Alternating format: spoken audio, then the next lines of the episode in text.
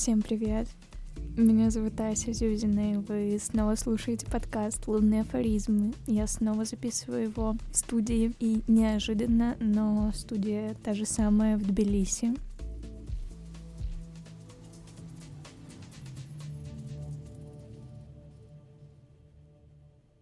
Новость номер раз. Я в Тбилиси.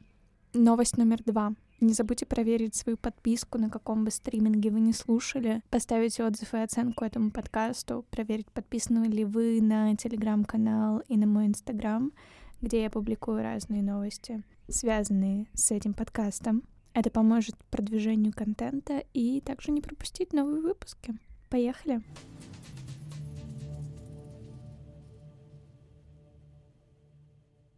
О чем будет выпуск? Выпуск будет о событиях, которые произошли за последние уже три месяца, потому что предыдущий выпуск, который я опубликовала в январе, я записывала его в середине декабря, так что сейчас у меня конец марта, и я думаю, что произошло очень-очень много разных событий. Мы планировали поехать в путешествие, и на самом деле мы это сделали. После Тбилиси мы отправились в Стамбул, из Стамбула мы отправились в Черногорию, и из Черногории мы должны были поехать в тур по Балканам, посетить Боснию и Герцеговину, посетить Сербию, Северную Македонию, Албанию, а потом вернуться в Турцию. Как вы поняли, я в Тбилиси. И после Черногории и Боснии и Герцег... Герцеговины, Герцеговины. На самом деле произношение даже местные говорят по-разному. Мы решили поехать в Тбилиси и задержаться здесь на какое-то время. Это связано с эмоциональным выгоранием, даже с физическим и когнитивным выгоранием, сказала бы я. Хотя таких терминов не существует, почему не понимаю. И тут первая тема, к которой я хочу обратиться, это то, насколько ожидание и реальность от каких-либо событий может отличаться, то, насколько иногда ты возлагаешь надежды на какое-то событие, что оно станет для тебя спасательным кругом, что оно станет для тебя исполнением твоей мечты, но на деле оказывается так, что оно забирает у тебя все-все силы, и это нормально. Такое случается. Я думаю, что такое случается со всеми во всех сферах жизни. Это очень больно осознавать, это больно принимать, но это нормально. Нормально даже быть уязвимым и пытаться защищаться в этот момент. Нормально злиться на себя из прошлого, что ты не рассчитал все свои ресурсы, недостаточно себя как-то обезопасил. Но такое случается. Такое случается. Когда ожидания и реальность расходятся, очень важно научиться переживать провалы. Переживать провалы — это вообще, мне кажется, то, чему, по крайней мере, меня никогда не учили в детстве. И, насколько я знаю, многих моих знакомых, многих моих друзей тоже не учили в детстве правильно переживать провалы. Относиться к ним как к части твоих жизненных уроков — относиться к себе как к человеку, и сила которого заключается не в том, чтобы не совершать ошибки никогда, в том, чтобы в каждой ошибке пытаться найти урок, пытаться найти что-то по-настоящему ценное, интересное, относиться к этому как к большому исследованию. А я не знаю, где предел моих сил и моих возможностей, если я пойду в эту сторону. Например, в долгое путешествие, путешествие, из которого мне на самом деле некуда вернуться, то каково это будет мне? И в момент, когда ты понимаешь, что все, мне это будет некомфортно после трех месяцев, ты покупаешь билет и едешь в какой-то дом. Наверное, это было сложно принять, но, как вы видите, у меня получилось.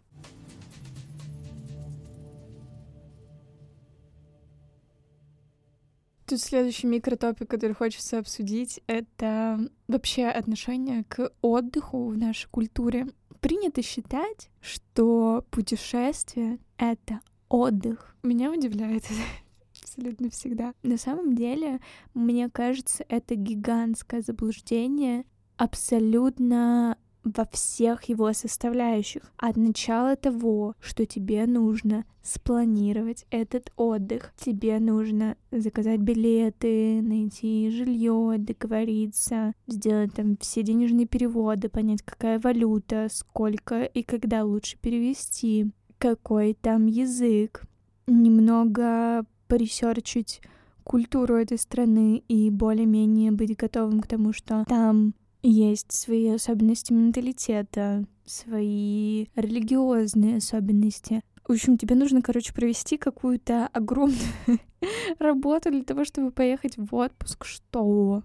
Получается, что получается отдыха в этой ситуации гораздо меньше, чем его должно быть. То есть ты планируешь две-три недели, например, отдыхать, но на самом деле ты тратишь когнитивные и эмоциональные ресурсы на то, чтобы конвертировать одни деньги в другие. Ну, то есть не в буквальном смысле, а когда ты заказываешь что-то, ты понимаешь, сколько денег у тебя на счету и что там есть на сегодняшний момент для тебя 5 евро или 300 лир, или 70 лари, или 40 марок и так далее и тому подобное. То есть ты прикидываешь в своей голове соотношение этих денег к общему бюджету, например. И это тоже определенная когнитивная нагрузка. Не стоит ее обесценивать. Ты выходишь на улицу, и на улице надписи на зданиях, вывески магазинов на абсолютно другом языке.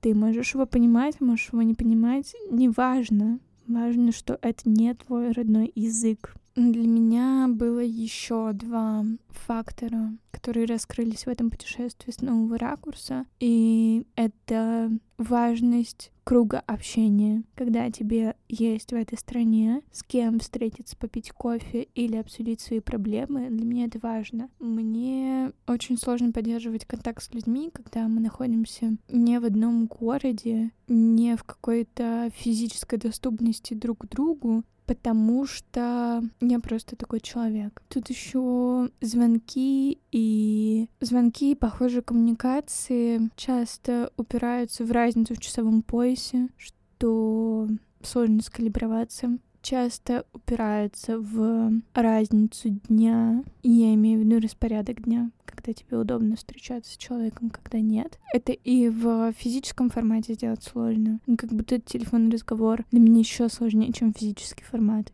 Я не знаю, как это объяснить. Это просто моя особенность. Так что отсутствие круга общения — это весомая причина для меня, почему меня вымотало это путешествие. Несмотря на то, что я все это время с своим партнером, с которым у нас мэйч, мы очень много можем разговаривать, мы классно проводим время вместе, но это все равно играет определенную роль.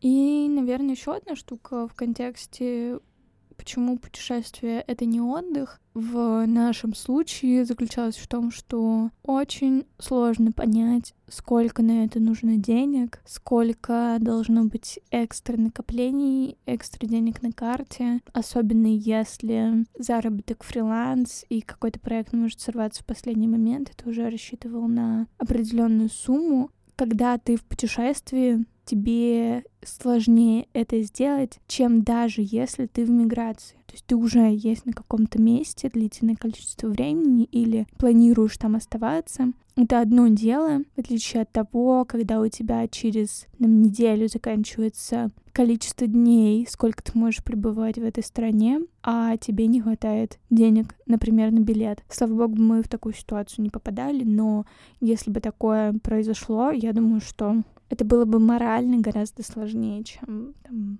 минимальная сумма на счету, когда ты живешь долго в одном месте.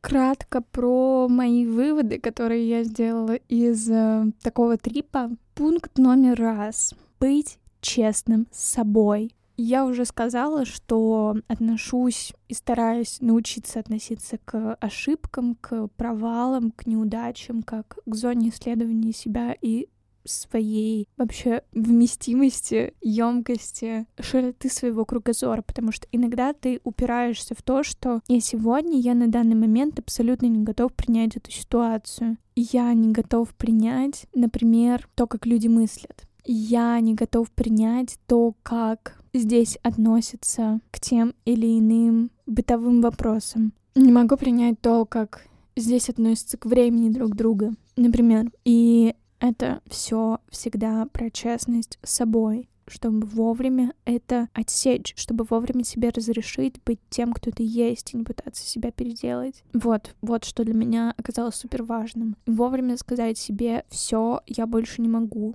признаться в этом, отпустить эту ситуацию, дать ей возможность случиться в другое время, когда ты будешь знать, что тебе поможет легче с этим совсем справиться. Пункт номер два — это пункт поддерживать друг друга. Я знаю, что я не единственный человек из своего окружения и, скорее всего, из тех, кто слушает этот подкаст, кто переезжает, мигрирует и путешествует со своей второй половинкой. Я знаю, что это очень сложный опыт для каждого из партнеров.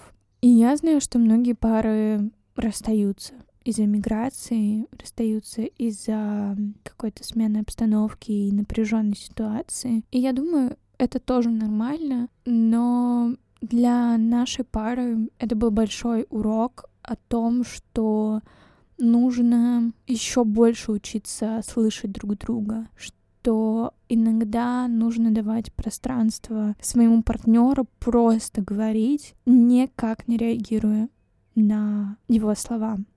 Мы даже обращались к семейному психотерапевту, и она дала нам потрясающий совет в какой-то степени, который помог нам совет заключался в том, чтобы выделить определенный день в неделю или два дня в неделю, например, когда один из партнеров, предположим, в среду, и это буду я. В среду я высказываю своему мужу абсолютно все, что меня беспокоит в наших отношениях. В это время он старается ничего не говорить, и в свой день, предположим, в субботу, высказывает мне все, что думает и чувствует он, все проблемы, все, что как будто бы копилось и копится, и что ему казалось, не было ситуации или места, чтобы это высказать, мы пытаемся создать такое место искусственным путем.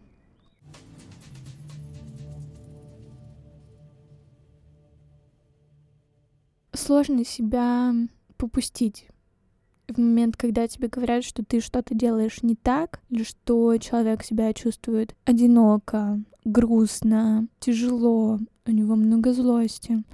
И из-за того, что ваша жизнь во многом связаны друг с другом в бытовом плане, потому что друг у друга буквально физически есть только вы. Нет ни друзей, ни родственников, ни я не знаю, кто еще нужен.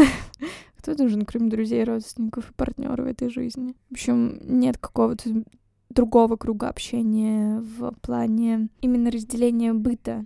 Не в плане там, написать другу, позвонить кому-то, с кем-то поговорить. А вот именно в плане быта очень многое зависит друг от друга. И ты начинаешь это все как бы воспринимать еще острее, потому что ты и так внутри эмоционально накален. Вот. И если у вас похожая ситуация в паре, в ваших мигрантских отношениях, в вашем процессе миграции, я думаю, тут единственный вариант учиться слышать, слушать друг друга и больше поддерживать.